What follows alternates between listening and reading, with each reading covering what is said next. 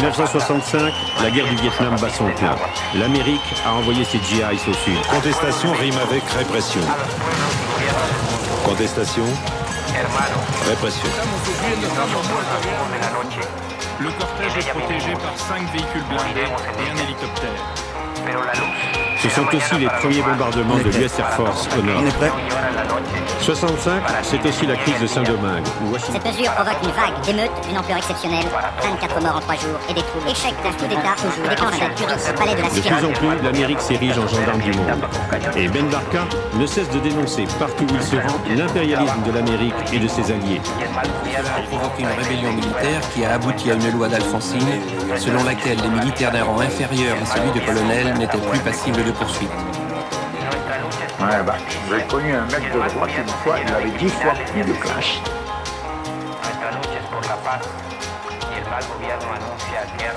Washington est en feu. Les Noirs descendent dans la rue. Plus de 500 magasins ravagés, des quartiers entiers incendiés. Bilan 7 morts, 1200 blessés. Sur Radio Campus Orléans et Radio Campus Tours, c'est À bâton rompu qui démarre. Magazine d'infos tous les mardis de 19 à 20h. Au sommaire ce soir, les violences sexistes et sexuelles. Vous le savez, le 25 novembre est la journée internationale de lutte contre les violences sexuelles et sexistes. À Orléans, à cette occasion, le CIDFF. Voilà, je pensais que j'allais pas- le dire d'un coup. Le Centre d'information sur les droits et- des femmes et des familles et le planning familial ont organisé une série de conférences et de rencontres.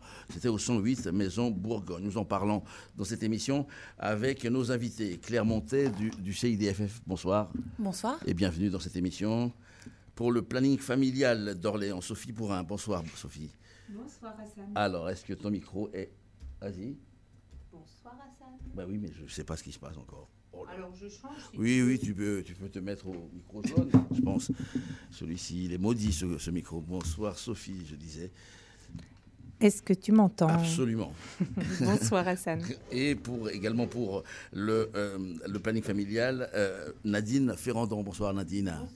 On, on va essayer avec vous pendant 45 minutes de parler de, de vos activités. On va parler évidemment de ce qui s'est passé euh, jeudi dernier au, au 108. Il y a une manifestation aussi vendredi. Euh, on a quelques, ex- quelques extraits dans cette émission.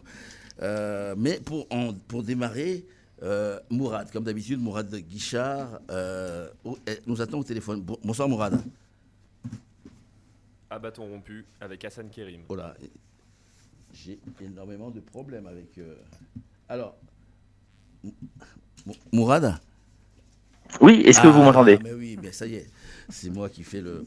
Ouais, bon, moi- oui, Mourad, bonsoir. Euh, euh, décrypter l'actualité, c'est ce c'est ce qu'on fait le mardi ici.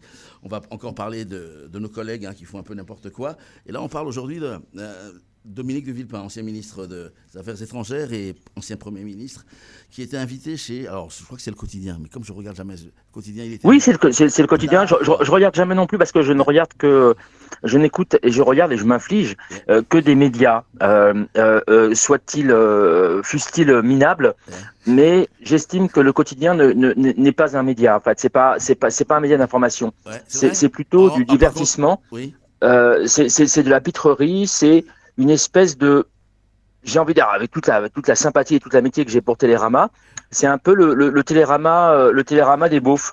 Oh Euh. C'est-à-dire que c'est c'est pas c'est c'est un peu le, le, le, le TPMP des beaufs quoi, euh, des beaufs euh, des beaufs qui se pensent euh, qui se pensent bobos. Et, et, et pour moi, ça n'a ça n'a pas du tout de, de, de valeur de de- d'information le, le comment le, le, le quotidien. C'est cas- vraiment le TPMP Ouais. des, des bobos. Oh, Et, donc, je, je, voilà, je, je suis comme toi, je ne, je n'écoute pas, je ne regarde pas pour, pour des raisons de santé mentale. Voilà, je, je, voilà, un, un, un, un peu comme, comme, comme le fait de ne pas lire euh, euh, un certain quotidien, euh, euh, un quotidien euh, euh, local. Euh, voilà, que, que je ne lis pas vrai. non plus pour des raisons aussi de santé, euh, de santé mentale. Bah oui, mais Euh, comme, alors, comme tu y vas. le- Mais alors, ce qui s'est passé avec Dominique de Villepin, attends, je vais, je vais remettre dans le contexte. Il, Oui. il est interviewé sur ce qui se passe aux États-Unis, dans les médias là-bas.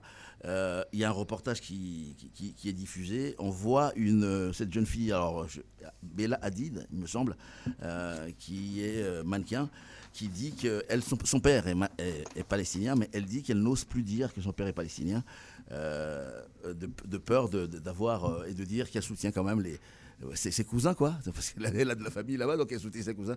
Euh, écoutez, et, derrière ça, et c'est là où on, va peut-être parler de nos collègues, Mouad, euh, mm. Ronald Guintrange, il s'appelle, j'ai retrouvé son nom, un journaliste de, BFM, qui l'attaque il y a trois jours. Je vous remets tout ça dans l'oreille. Est-ce que les artistes doivent s'engager en tout cas, ils ne doivent pas se, soumettre à, cette dictature de, euh, de la pensée commune.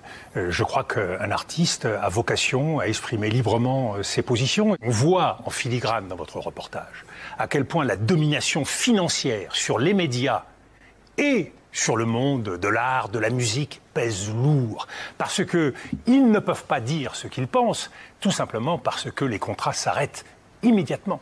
Donc on voit bien que la règle financière qui est imposée aujourd'hui aux États-Unis, dans la vie culturelle, elle pèse lourd. Malheureusement, nous le voyons aussi en France. Euh, et le prix est extrêmement dur à payer pour les quelques artistes qui, eux, euh, de bonne foi, euh, je pense notamment à Bella Hadid, expriment un engagement qui est celui de leur vie, de leur famille, de leur histoire, et qui sont obligés de se renier en public. Dominique Villepin était chez nos confrères de Quotidien, c'est sur TMC, et voici ce qu'il déclarait.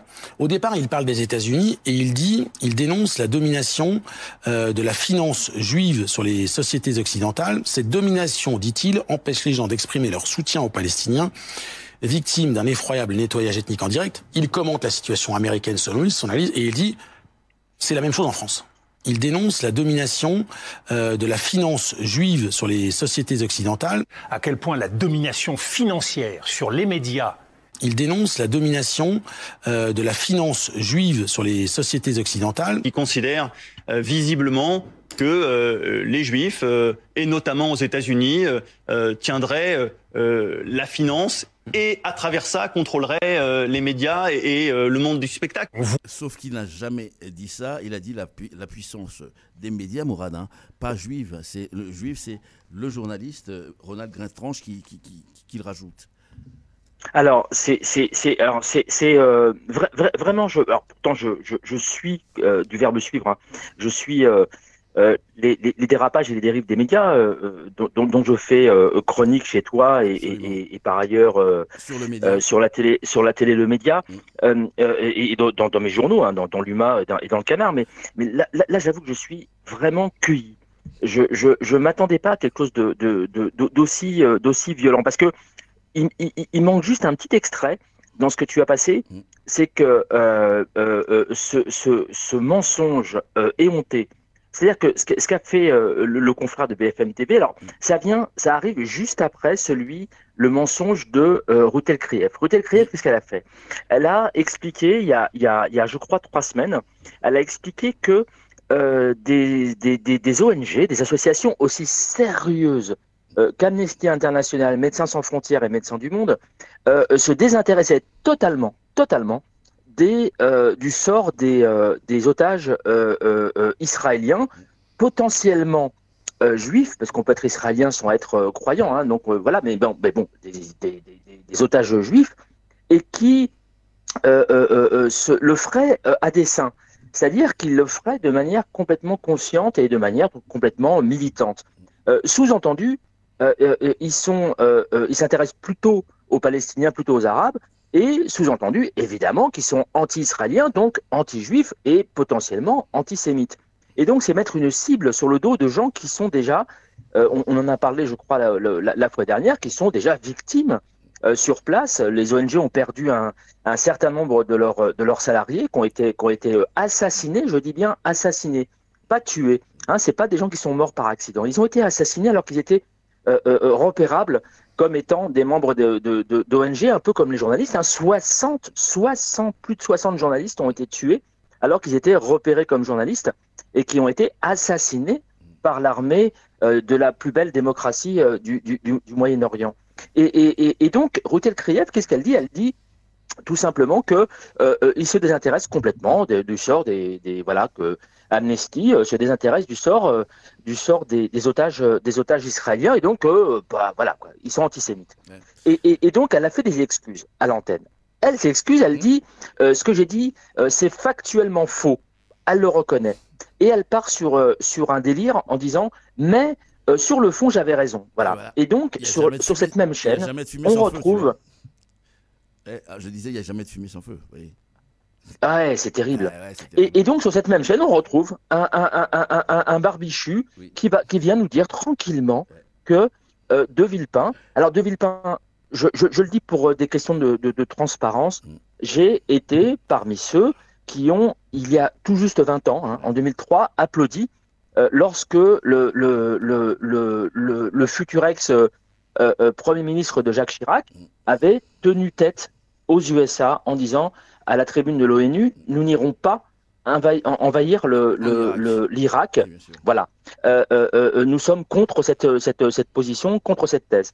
Et donc j'avais vraiment applaudi parce que je m'étais dit voilà, au moins la France en, en- en ressort grandie. Et là, le, le traité, alors qu'il prend une position tout à fait courageuse, le traité d'antisémite, alors qu'il n'a jamais, comme tu le dis, prononcé euh, le mot euh, euh, juif, bah, je veux dire, c'est incroyable. Alors, ce matin, j'ai vu passer ça vers 10h, je crois, ce matin. BFM TV a sorti un communiqué pour présenter des excuses, mais qui n'en sont pas. Ah, je pas qui n'en sont évidemment, pas. évidemment. Euh, ce sont des excuses, mais complètement foireuses. Et là, où, où- où- où je te précise, Hassan, que il manque juste un tout petit bout euh, sur le son que tu as passé, c'est que, euh, en plus, ce confrère dont je- tu vas rappeler le nom, Euh, Euh, Renaud Guintranche, il me semble. Ronald, Voilà, il faut, bien, il, faut, il Guintranche. faut bien le rappeler parce que euh, il, il est, euh, il est très à l'aise, il est très euh, donneur de leçons à ses heures perdues.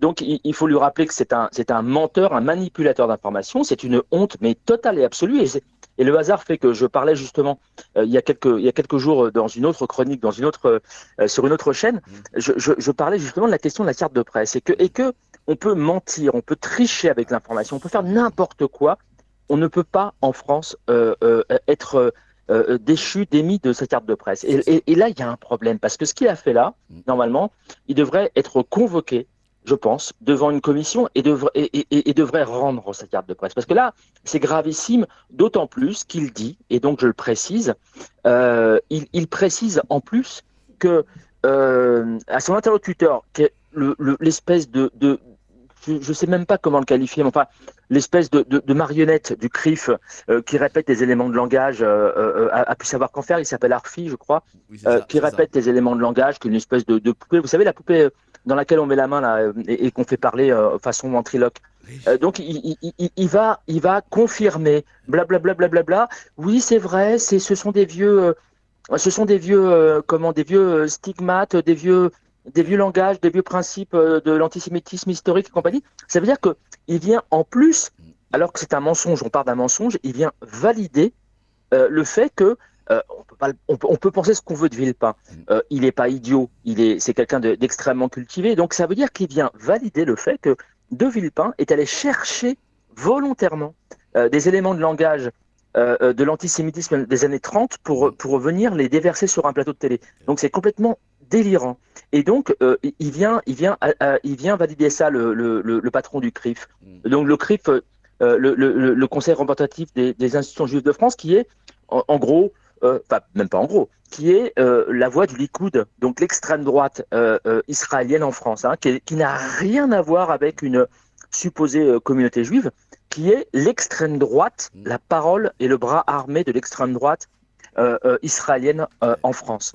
Et il, il rajoute, il rajoute, et je termine là-dessus, il rajoute que euh, euh, que ça tenez-vous bien, hein, il faut vraiment être assis, euh, que ça vienne d'un jeune arabe Oui, de banlieue. c'est vrai qu'il manque cette on peut, oui, Absolument. que ça vienne d'un jeune arabe de banlieue, On peut le euh, comprendre. euh, on, on peut le comprendre, mais, mais pas d'un ancien premier ministre. Vous voyez, d'un jeune arabe de banlieue. Ouais, oui, non, mais c'est Alors clair. que actuellement ont lieu des ratonnades, des ratonnades euh, organisées par des par des, des, nazis, euh, des, des c'est même pas des néo-nazis, c'est des nazis, par des nazis dans les dans les dans les banlieues et euh, notamment à Lyon encore hier soir. Je trouve ça mais mais gra- gravissime. Et là et là pardon, hein, je, je veux pas euh, faire de l'acteur studio et, de surjouer, mais je trouve que, que ce qui s'est passé là sur BFM TV est, vraiment dramatique à quelques jours, alors qu'il y a quelques jours, La Croix, l'excellent, l'excellent journal La Croix, euh, euh, qui euh, travaille sur des sujets vraiment pertinents, notamment sur les questions notamment Nord-Sud et, sur les questions de pauvreté, de précarité. Enfin, vraiment, c'est un, journal que je vous conseille vraiment de, de lire si vous l'avez jamais eu entre les mains. nos confrères de la Croix sortent tous les ans un baromètre sur les rapports des Français à la, à la presse, enfin à la presse, aux médias en général. Et là, trois points de plus, 60%, 6 Français sur 10 euh, euh, se disent méfiants, voire défiants vis-à-vis des médias sur les grands sujets. Et donc, on est, on est dans une, une perte de confiance totale euh, des Français vis-à-vis des médias. Et là, qu'est-ce qui se passe? La, Je crois que c'est la, la première. Il faudra que je reprenne les chiffres. Je suis désolé, je les ai pas sous les yeux, mais je crois que BFM est la première chaîne d'infos en continu.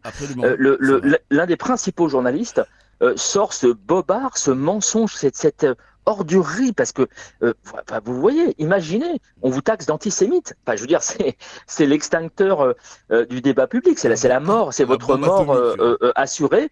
Il, taxe un ancien premier ministre qui a le courage de prendre des positions vraiment que je trouve que je trouve bornées, que, je trouve sérieuses sur le conflit au Moyen-Orient, et, et, et, et, comme, il l'avait fait pour l'Irak, et, il est taxé d'antisémite. Et donc, vous savez, on, on, dit, on dit souvent que le, comment que la, que, que euh, la vérité, euh, la vérité prend l'escalier, tandis que la, la, la, rumeur euh, prend l'ascenseur.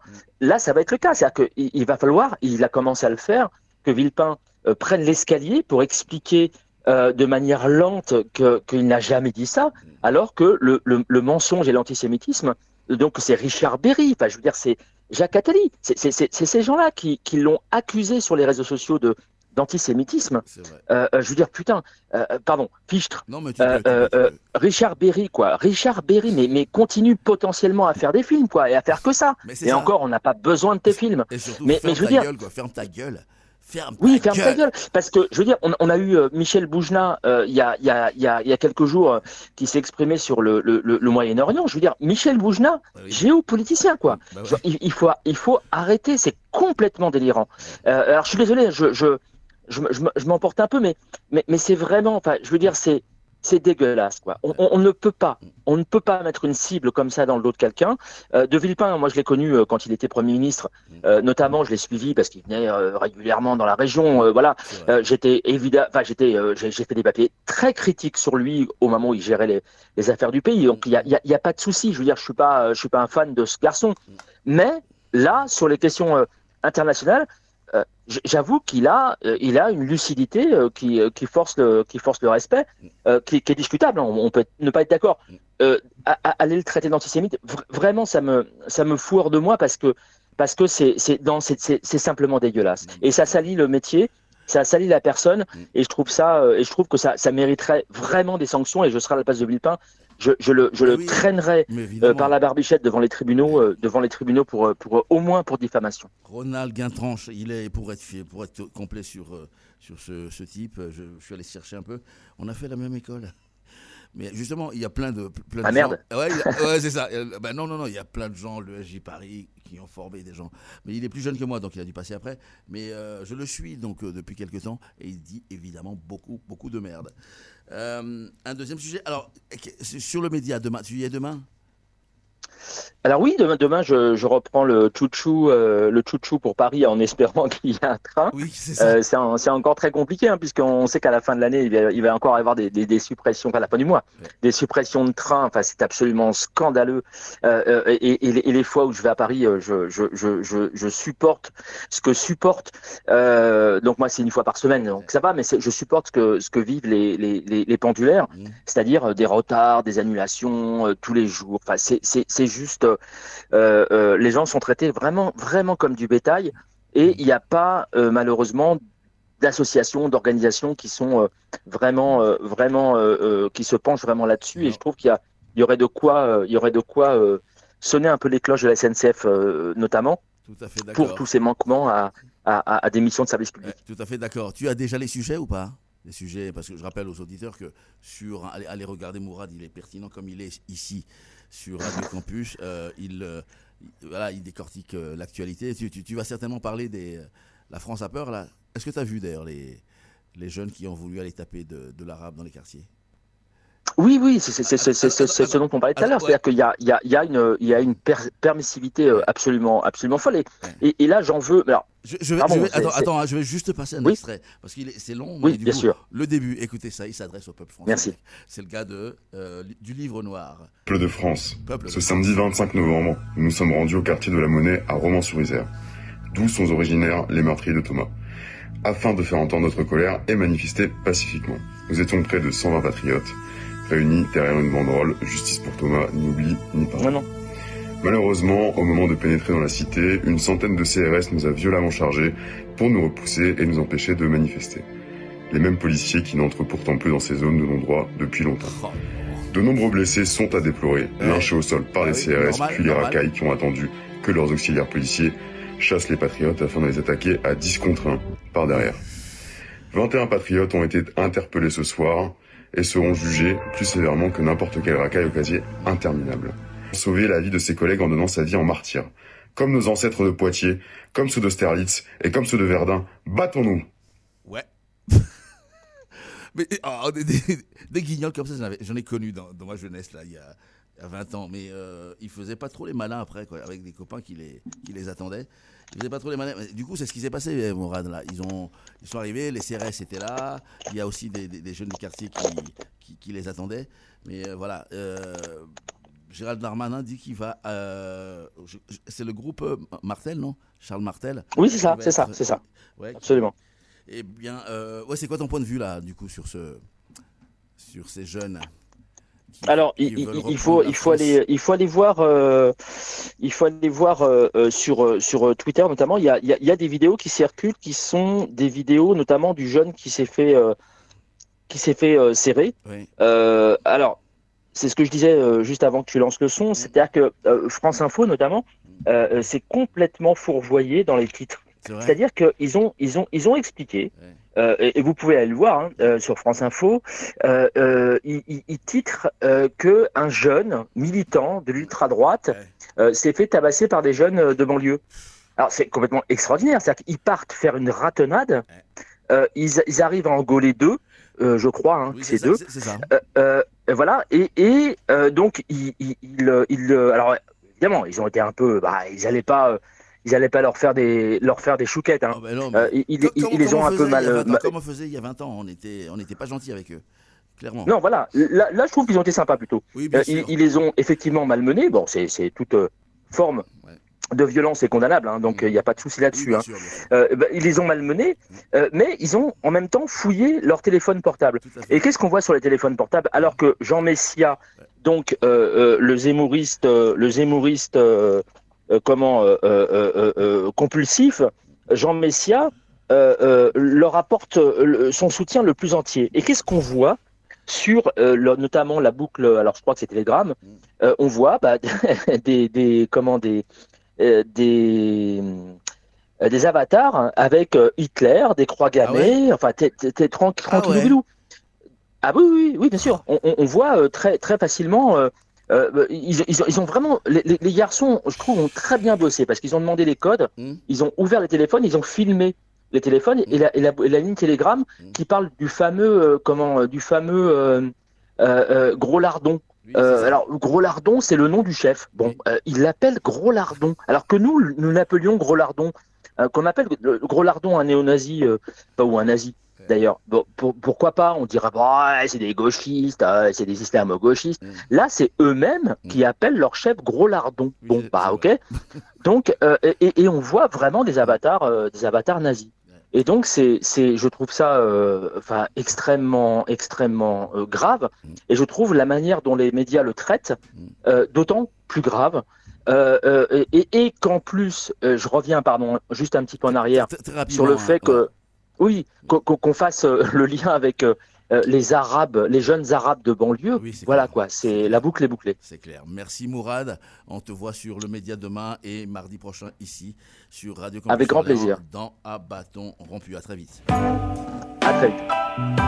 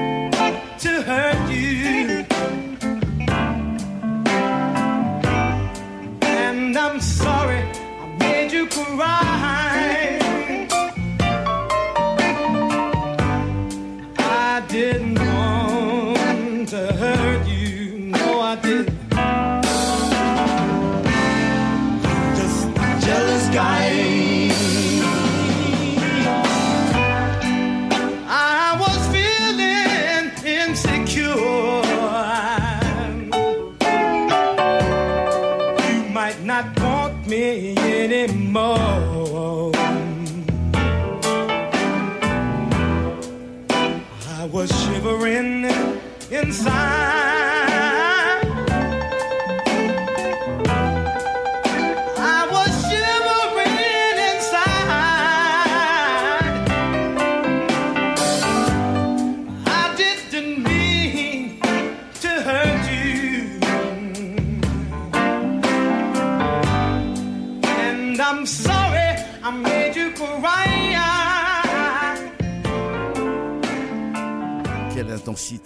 Chanson. Euh, Tony Hathaway, euh, chanteur de soul, qui reprend le Jealous Guy de John Lennon. Euh, et c'est en public et c'est vraiment superbe. Tout l'album est, superbe. Et j'ai choisi ce morceau parce que je crois que c'est ce qu'il dit souvent hein, les, les, mecs que, que- vous pécho. Qui vont, qui, enfin, parce qu'ils ont tapé leur femme.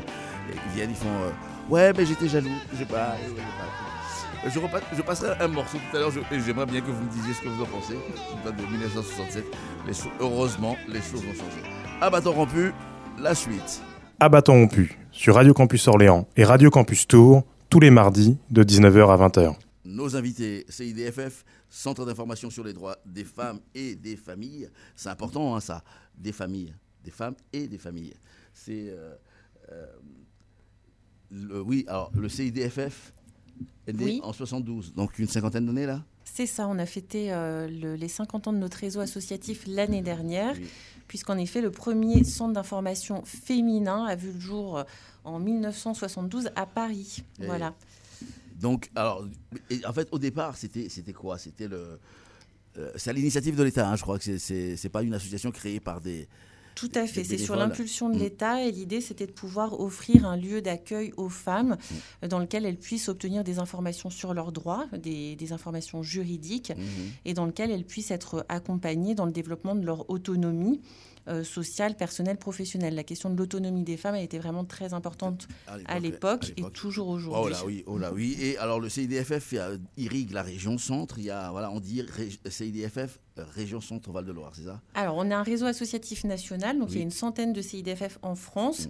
Et donc, dans notre région, notre réseau régional, c'est cinq CIDFF qui euh, interviennent sur les six départements de la région, dans plus de 70 lieux de permanence. J'ai j'ai oublié de dire votre nom Clermonté, hein, CIDFF. Euh, et, et votre histoire personnelle avec le CIDFF, c'est quoi? Vous y arrivez quand? Il y a à peu près six ans. Vous n'y étiez pas en 72. Non, pas du tout. Et, et pourquoi donc? Euh, pourquoi? Parce que je, je souhaitais pouvoir euh, bah, agir euh, concrètement au quotidien en faveur de l'égalité entre les femmes et les hommes. Et moi, je travaille pour la fédération régionale, donc je suis aussi attachée à faire en sorte de trouver des, des moyens pour que les équipes qui sont sur le terrain puissent euh, travailler dans de bonnes conditions, puisque nos équipes sont constituées à on va dire 95% de femmes. De femmes aussi. D'accord. Voilà. Bon, on y reviendra. Sophie Pourrin, Nadine Ferrandon, vous, c'est le planning familial. Le planning familial a une histoire un peu plus ancienne. hein. Et on est plus vieille. On est- vous êtes plus vieille, c'est vrai. Et, euh, et pourquoi vous arrivez, euh, vous, Sophie, euh, au planning familial? Oh ben, alors le planning familial, c'est une association et un mouvement d'éducation populaire. Donc euh, je, je suis arrivée au planning familial comme à peu près les 250, les 2000 pardon, 500 femmes qui poussent nos portes euh, chaque année parce que j'avais besoin du planning familial. Comme euh, une femme sur deux, j'ai été confrontée à une grossesse euh, que j'avais pas prévue. Et comme une femme sur trois, euh, bah, j'avais besoin d'un avortement. Donc, euh, ma première relation avec le planning familial, c'était euh, ça, comme ça. Et, puis, alors, l'accueil à l'époque? Eh ben, vachement bien, sinon j'y serais pas revenue et j'aurais pas eu envie. C'est sûr. Non, bah oui, l'accueil à l'époque, ben, euh, des femmes euh, militantes, euh, salariées hein, à mhm. l'époque déjà, mais qui travaillaient aussi avec des bénévoles parce que parce que c'est tout un réseau de, de personnes, parce qu'il y a aussi des hommes très engagés qui m'ont très bien accueilli, qui m'ont écouté, informé et qui m'ont donné envie quoi, de rentrer dans la team, quoi. Et le, oui, et le mot militant là, que vous avez prononcé, il est, il est très important. Hein. Je, je, vois dans, dans, votre communication pas mal. Nadine, militante, vous arrivez au, bah, au planning familial comment? Alors moi, c'était dans les années 2000, 2003, 2004. J'étais toute jeune maman et j'avais envie de m'engager dans une association. Je ne connaissais pas du tout le planning familial. Euh, j'arrivais dans un, enfin, voilà, d'un univers où bah, le planning n'existait pas et bah, j'ai ah découvert. Votre euh, micro est très faible. J'ai ah. l'impression que Qu'est-ce qui se passe alors? Je me rapproche peut-être. Oui, allez-y. Voilà, donc euh, j'ai vu un article dans le journal, je me suis rapproché de l'association, et puis j'ai demandé comment on pouvait devenir bénévole. Et, c'est parti. Et c'est parti. Et je suis, enfin, si j'ai quitté un petit peu, mais je suis revenue parce que j'ai trouvé que c'était une association effectivement qui agissait au, au cœur des préoccupations des femmes, avec euh, une forte euh, interaction avec les, personnes qu'on reçoit et une solidarité, enfin des valeurs que, que, je partageais au fond de moi. Et j'étais peut-être une féministe, mais sans le savoir. Mm. Et là, ça, a révélé un peu euh, plein de choses.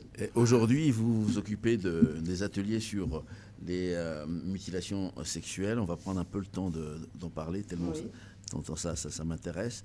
Euh, ça, c'est pareil. Alors, vous arrivez à ce sujet parce qu'il est, c'est un sujet dur. Je pense que vous devez recevoir des femmes qui ont des choses très difficiles, très dures à, raconter. Oui, alors effectivement, on, reçoit depuis assez enfin, de nombreuses années des femmes qui sont concernées par les mutilations et qui venaient surtout au planning pour rencontrer un médecin et avoir un certificat qui justifiait qu'elles avaient vécu des violences euh, sexuelles et notamment des mutilations sexuelles.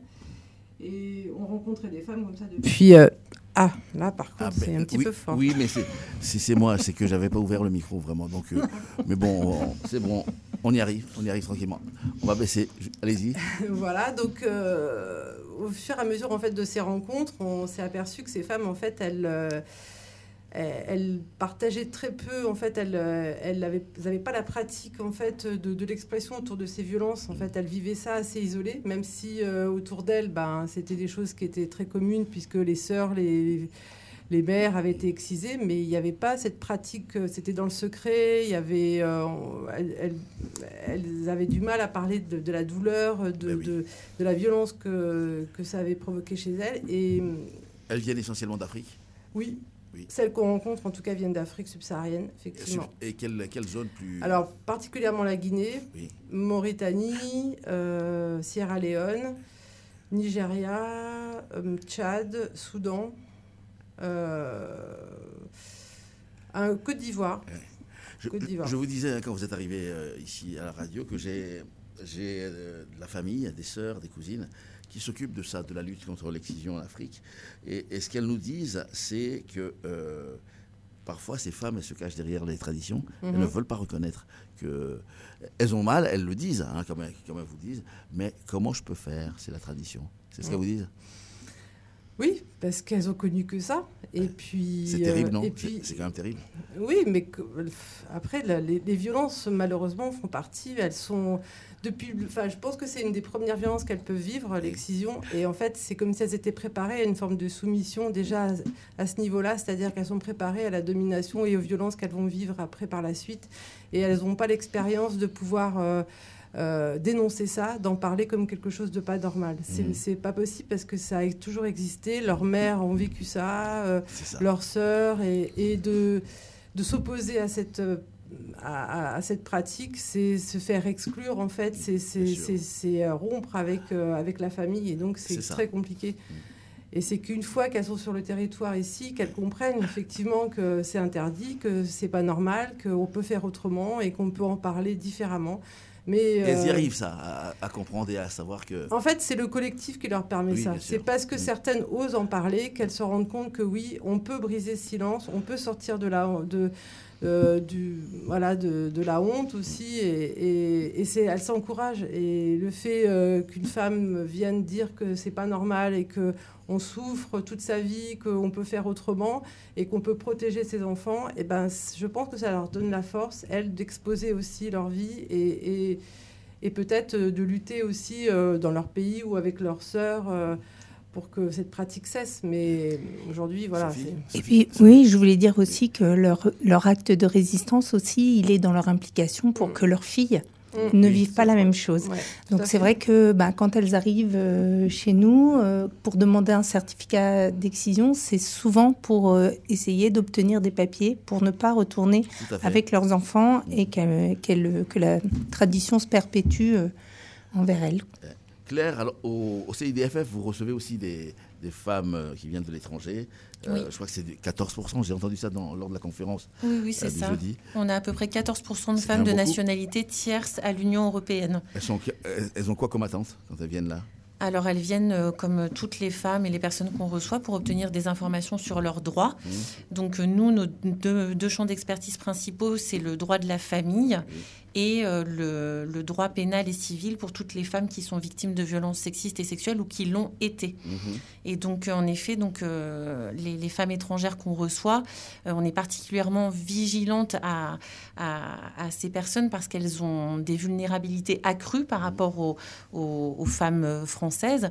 Elles ont souvent vécu des violences ben, tout au long de leur parcours, hein, donc dans le pays d'origine, au cours de leur parcours migratoire, en arrivant en France. Et puis donc voilà, elles ont euh, parfois c'est la barrière de la langue aussi hein, qui fait que euh, c'est plus compliqué pour elles d'accéder à leurs droits. D'ailleurs, je tiens à préciser qu'on a un service d'interprétariat en direct euh, qui permet vraiment de faciliter pour elles la compré- compréhension des informations qu'on leur donne. Donc quand elles viennent dans nos associations, elles sont accueillies par des juristes euh, qui vont pouvoir mobiliser ce service d'interprétariat euh, si besoin. elles, Voilà. elles peuvent venir tous les jours ou pas? Alors, elles, elles peuvent appeler tous les jours, Oui. voilà, pour obtenir un, un rendez-vous le plus proche de chez elles. Comme je le disais tout à l'heure, on a à peu près 70 lieux de permanence sur toute la région. Donc, on fera en sorte de leur donner un rendez-vous au plus proche de leur lieu de domicile, en fait. Voilà. Sophie, jeudi, c'était le- au 108, il y avait cette rencontre euh, avec euh, d'autres associations, hein, le, le planning, vous, alors il y a- j'oublie certainement. Oui, il y avait le groupe d'action gay et lesbien euh, d'Orléans. Il y avait aussi euh, la psychologue euh, du commissariat d'Orléans Oui, qui était oui, à nos absolument, côtés. Absolument. Tout ça, vous le retrouvez sur, euh, sur YouTube, sur le, le- la page du CIDFF notamment. Euh, C'était passionnant, notamment Laure Salmona. Euh, actuellement, c'est la plupart des, des violences se, se passent sur, euh, sur Internet, quoi. Enfin, hein, les jeunes. Là, il y a Alors, ple- il y, a bah- plein de jeunes qui vous écoutent là. J'ai- Oui. En arrivant tout à l'heure, elles m'ont demandé si on allait en parler. Évidemment qu'on va en parler.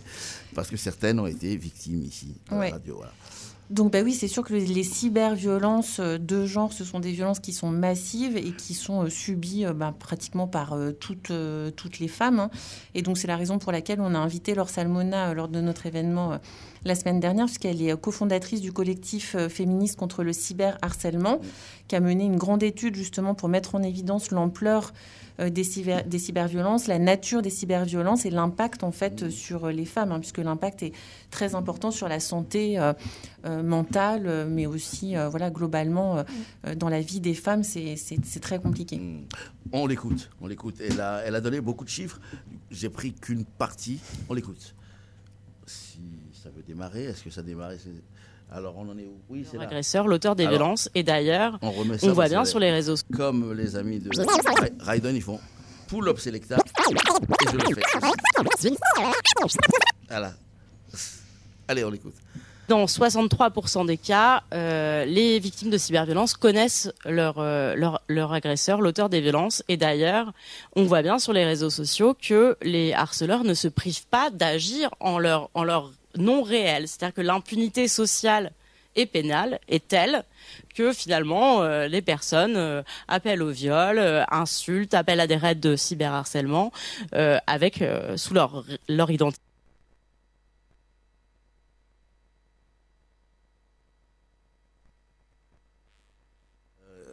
ne sais pas ce qui se passe exactement, mais on va y arriver, je pense. Alors. Ah, bon. Ah, mais non, mais c'est bon, on va y aller. C'était réel. Alors, bien sûr, ce sont des, des, violences euh, qui sont banalisées et minimisées. Et euh, il y a une réelle difficulté à identifier les cyberviolences euh, dans la société. Euh, et ce qui est intéressant, c'est que ce sont les personnes qui les subissent le plus, qui subissent le plus de cyberviolence, qui ont le plus de mal à les identifier. Et on peut euh, se dire que finalement, la socialisation pendant allez, plus d'une décennie sur euh, sur des réseaux sociaux euh, bah, web 2.0 hein, comme Facebook, Twitter et puis bon maintenant Instagram, TikTok, euh, Snapchat euh, a vraiment élevé le seuil de tolérance aux violences et que plus on utilise les réseaux sociaux, plus on va avoir tendance à normaliser ce phénomène, un peu euh, bah, comme les femmes qui, durant euh, des années, ont subi et enduré du harcèlement de rue, sans même mettre un nom dessus, hein, puisque c'est c'est très récent, c'est grâce au travail de, de militantes féministes euh, depuis euh, eh bien euh, une, une dizaine d'années qu'on parle vraiment de, de ce phénomène et, qu'on le nomme et qu'on le dénonce. Mais avant, c'était un peu considéré comme un passage obligé pour pouvoir être dans l'espace public. Eh bien, euh, aujourd'hui, les cyberviolences, elles sont malheureusement considérées par la plupart des utilisateurs et utilisatrices euh, des réseaux sociaux comme un passage obligé pour pouvoir utiliser ces réseaux. Il y a aussi bien sûr une méconnaissance de la législation, hein, euh, puisque 73% des Français et Françaises déclarent ne pas connaître les risques pénaux encourus euh, pour un, acte de cyberviolence. Et donc, euh, on peut se dire que bah, il y a déjà une bonne impunité euh, sociale, mais ça, l'encourage encore plus ce manque d'information. C'est assez difficile à écouter, ça, quoi. Comment c'est possible que les des, gens qui harcèlent se disent on est il y a une impunité, ça peut j'y vais quoi. C'est quand même dingue. Vous, recevez beaucoup de, jeunes filles qui, sont, qui, vous disent ça Oui, alors sur les interventions en milieu scolaire, hein, c'est sûr que la question des cyberviolences, euh, elle se discute beaucoup avec les, jeunes que, que les, collègues euh, voient en, milieu scolaire. Après, je dirais que la question de la minimisation et de la banalisation mhm. des cyberviolences, en fait, c'est la même que la minimisation et la banalisation de toutes les violences sexistes, sexuelles euh, à l'encontre des femmes. Voilà. Donc euh, ça n'a rien d'étonnant que ça se poursuive dans l'espace numérique. Et c'est de quel genre? Euh, Je sais que le, ils envoient des photos de leur sexe, les jeunes garçons?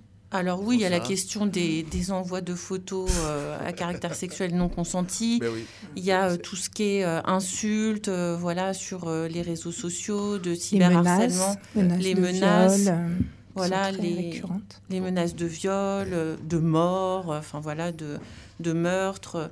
Il y, a, euh, il y a tout ce qui est aussi photomontage, envoi de photos personnelles et intimes de façon non consentie, etc., etc.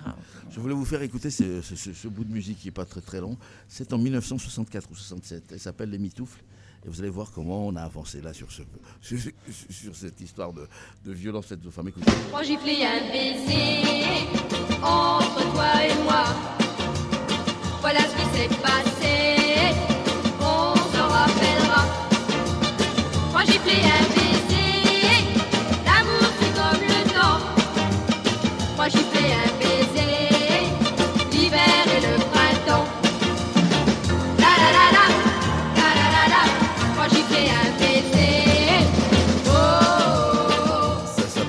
Trois gifles et un baiser.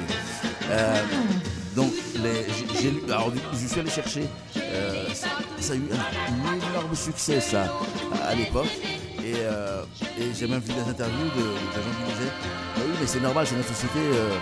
on peut mettre une, de, de trois taloches. bon, ça a changé, ça, non? Ça a beaucoup changé. Bah, pas tant parce que, non parce qu'il y a toujours une romantisation en fait des violences, une espèce de culture comme ça qui fait que par exemple euh, une femme qui dit non en fait elle a envie de dire oui par exemple ou qu'un baiser volé euh, c'est ok voilà et ça c'est toute notre culture en fait euh, voilà quand on regarde nos références musicales littéraires cinématographiques bah, tout ça véhicule encore ce qu'on appelle en fait la culture du viol. Voilà. moi je dis toujours à ma fille, enfin quand elle a grandi, euh, pas, une gifle.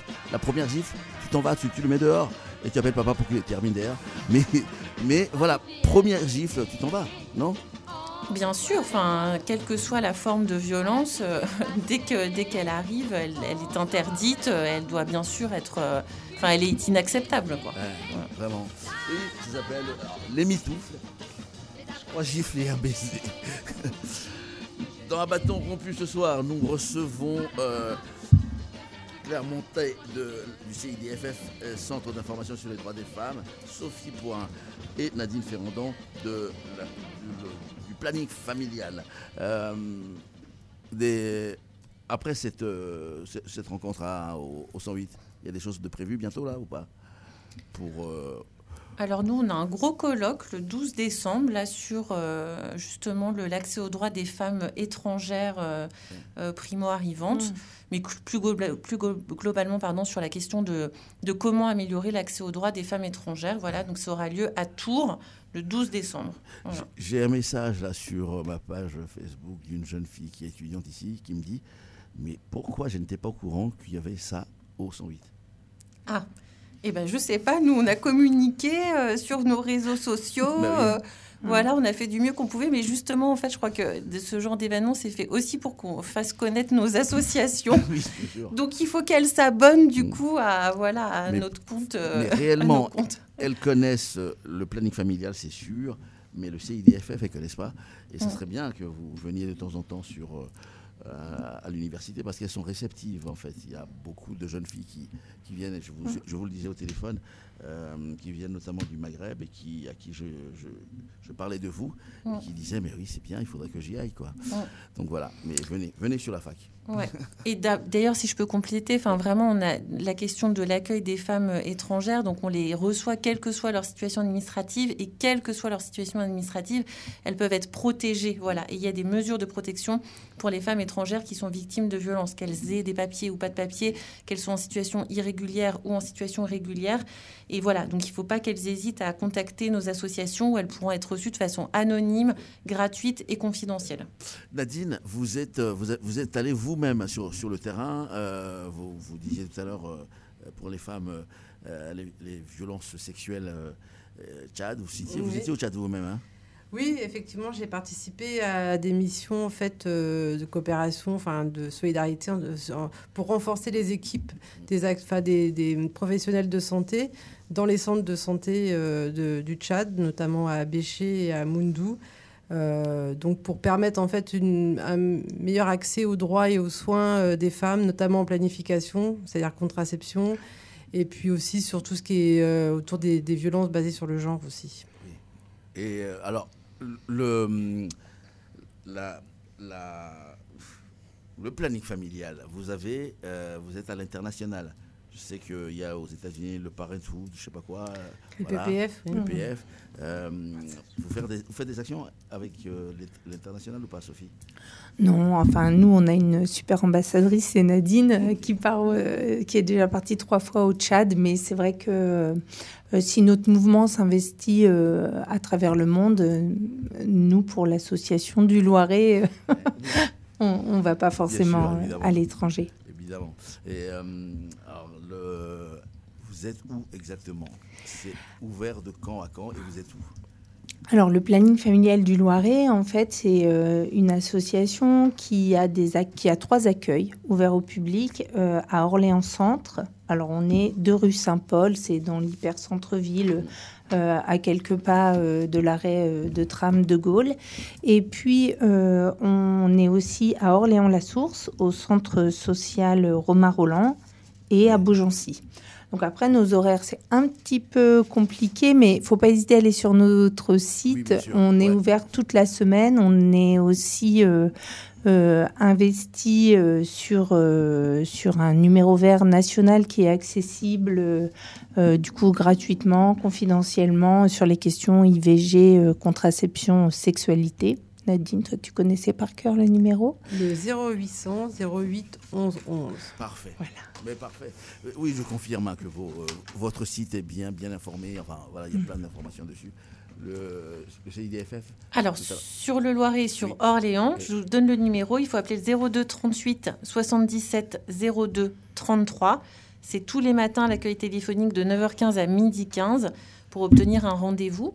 Et j'ai le numéro de Tours aussi, ce que je vous... Non, Oui, c'est bon bah, Oui Puisque cette émission est écoutée sur Radio Campus Tour également. Ok, donc sur Tours, c'est le 02 54 34 48 71. Très bien. Merci à vous vraiment d'être passé. Euh, on retiendra qu'il y a n'y a pas d'action pour l'instant, mais euh, vous reviendrez ici certainement hein, pour, euh, pour parler. Je vous disais, elles sont en attente, les jeunes filles, euh, de- des étudiantes qui sont dans la rédaction de, de Radio Campus. Euh, merci à vous. Merci. On va Merci. terminer cette émission avec euh, l'excellent ami Thierry Falvissaner qui lance son festival Enracinement, Déracinement. Euh, Daniel Begdad de la rédaction l'a vu ce matin et il lui a dit fais, parce que je lui je lui ai dit mais j'aurais pas le temps, fais 5 minutes d'interview pour Hassan. Et il est très fort, Thierry Falvissaner. Et il a fait. Écoutez. Pour terminer, tu as 3 minutes, c'est pour Hassan, euh, pour nous faire la promotion donc, du festival Enracinement des Racinements qui se passe du 30 novembre au 7 décembre, euh, mis en place par la compagnie Charbon. Allez, 3 minutes pour nous faire euh, la promo. Alors, Enracinement, déracinement, septième édition. Alors, avec euh, la partie au théâtre Gérard Philippe. Ça commence le jeudi 30 novembre avec une mise en valeur et mise en, lumière du travail de Géraldine Aristeanu sur le travail photographique qui s'appelle Stop Killing. C'est 27 photos très grand format qui sont sur l'ensemble de la métropole orléanaise avec 17 établissements partenaires et 8 photos qui sont exposées. Et la lecture des textes par deux comédiens professionnels, Julie Pouillon et Christophe Vandevelde. À 20h, il y a le spectacle Je suis dedans autour de l'histoire de Thomas Matalou, qui est un comédien qui a eu un accident dans la rue, qui est tombé dans le coma et qui a passé 6 ans pour se, pour se remettre sur pied, qui fait un spectacle autour de cette question de, de la résilience et qui met en avant toute cette histoire assez, assez, assez folle et assez dingue. Et Thomas Matalou est un comédien qu'on a vu beaucoup sur scène au CDN d'Orléans avec Olivier Py notamment. Donc ça, c'est le jeudi soir. Le vendredi, c'est une journée euh, avec euh, quatre spectacles plus un film, le spectacle euh, Plus loin que vos yeux nous pourront galoper, produit dans le cadre du dispositif Classe Départ, qui sont des jeunes de 17 à 25 ans qui sont plutôt euh, mis de côté par la société, qui vont faire un projet pendant 8 mois, vous être accompagnés par des artistes pour faire un spectacle professionnel à l'issue de ce temps de travail. Donc là, c'est 8 jeunes avignonnais qui viennent euh, sur scène nous présenter leur travail que j'ai vu au Festival d'Avignon, qui est un, travail remarquable. Et nous ne sommes pas dans le pathos compassionnel, mais c'est vraiment leur histoire qui est éclairante et qui est très lumineuse. Le spectacle Voix d'exil, qui est porté par quatre artistes orléanais, Colline Pilet, Juliane Yvan, Adrien Chenbeau, Samuel Archambault. C'est un travail qu'ils avaient déjà commencé à euh, présenter au, au 108 il y a 5 ans et euh, autour euh, évidemment de l'histoire de, des migrants. Donc un travail entre, musique et théâtre. On, et donc, ces deux spectacles-là seront joués deux fois dans la journée le vendredi. Et il y a aussi les films faits par Nixon Singa avec le Collège Montesquieu et le lycée Gauguin qui seront pro projetés aussi ce vendredi à 18h30, je crois. Le samedi, c'est la journée plutôt autour des, arts urbains avec le travail de plusieurs artistes orléanais euh, pour lesquels j'ai passé une commande. Donc Sadou Mané et Al Pacina, euh, slam et musique. Ils avaient fait une résidence au Collège Montesquieu et ils présentent leur travail qui va durer 30 minutes. On a Jessie Toto d'OP45 euh, avec plusieurs danseurs et Randy Chic euh, qui est lauréat du concours Jeune Talent euh, qui va présenter une chorégraphie. Et puis on a Rossé euh, samedi qui est un artiste d'envergure internationale, un rappeur, un rappeur âgé on va dire. C'est plus un rappeur jeune mais un rappeur qui travaille sur la langue, sur le sens de ce qu'il fait, qui fera deux temps, c'est-à-dire un temps de médiation culturelle et un temps autour de, son concert à 20h le samedi soir. Donc un événement extrêmement important. Festival passe le week-end, continue le mardi euh, euh, 6, 5 décembre avec l'araignée, un spectacle autour de euh, pro, euh, proposé par Charlotte Lagrange, un spectacle autour de des gens qui accompagnent justement euh, les mineurs et qui sont dans les affres du système administratif français. Donc l'araignée, c'est un peu cette toile d'araignée. Qu'est-ce qui se passe quand on est au milieu de ce système et comment on arrive à en sortir? Donc un spectacle euh, qui sera proposé le mardi. Et enfin, on finit le festival au Tadjara Philippe avec du jeune public, avec un spectacle franco-italien euh, autour de Pinocchio, l'histoire, la véritable histoire de Pinocchio, donc qui se joue le mercredi 6 ouvert à tout public et le jeudi 7 décembre pour un public scolaire. La représentation est déjà complète pour le public scolaire, donc ne venez pas, venez le mercredi 6 l'après-midi, il y a de la place si vous voulez. Euh, moins de 5 minutes, il a fait le Thierry Falvissaner. Bravo. Euh, allez voir ce festival qui est superbe, septième édition. hein. et allez, allez, ça se passe dans ce beau quartier de la Source. À bâton rompu, c'est fini pour ce mardi. D'ici 5 minutes, il y aura les, les gars de Raidon qui arrivent pour du reggae, du très bon reggae, de deux heures de reggae. Euh, mais on termine toujours cette émission avec un morceau de reggae que j'aime bien par-dessus tout. Ce soir, ça va être du dub. Avec, alors ça, il y, a une histoire sur ce morceau qui est, euh, allez voir, ça s'appelle Vital Dub. Je crois que ça s'appelle The Revolutionaries. Derrière, il y a des, grands noms comme euh, des grands noms du, reggae réellement, mais qui n'ont pas voulu être crédités. Et c'est juste parfait. Ils l'ont laissé sur Internet pour qu'on puisse le diffuser. Et j'adore ça. Passez une belle soirée, une belle semaine et revenez mardi prochain, 19h ici.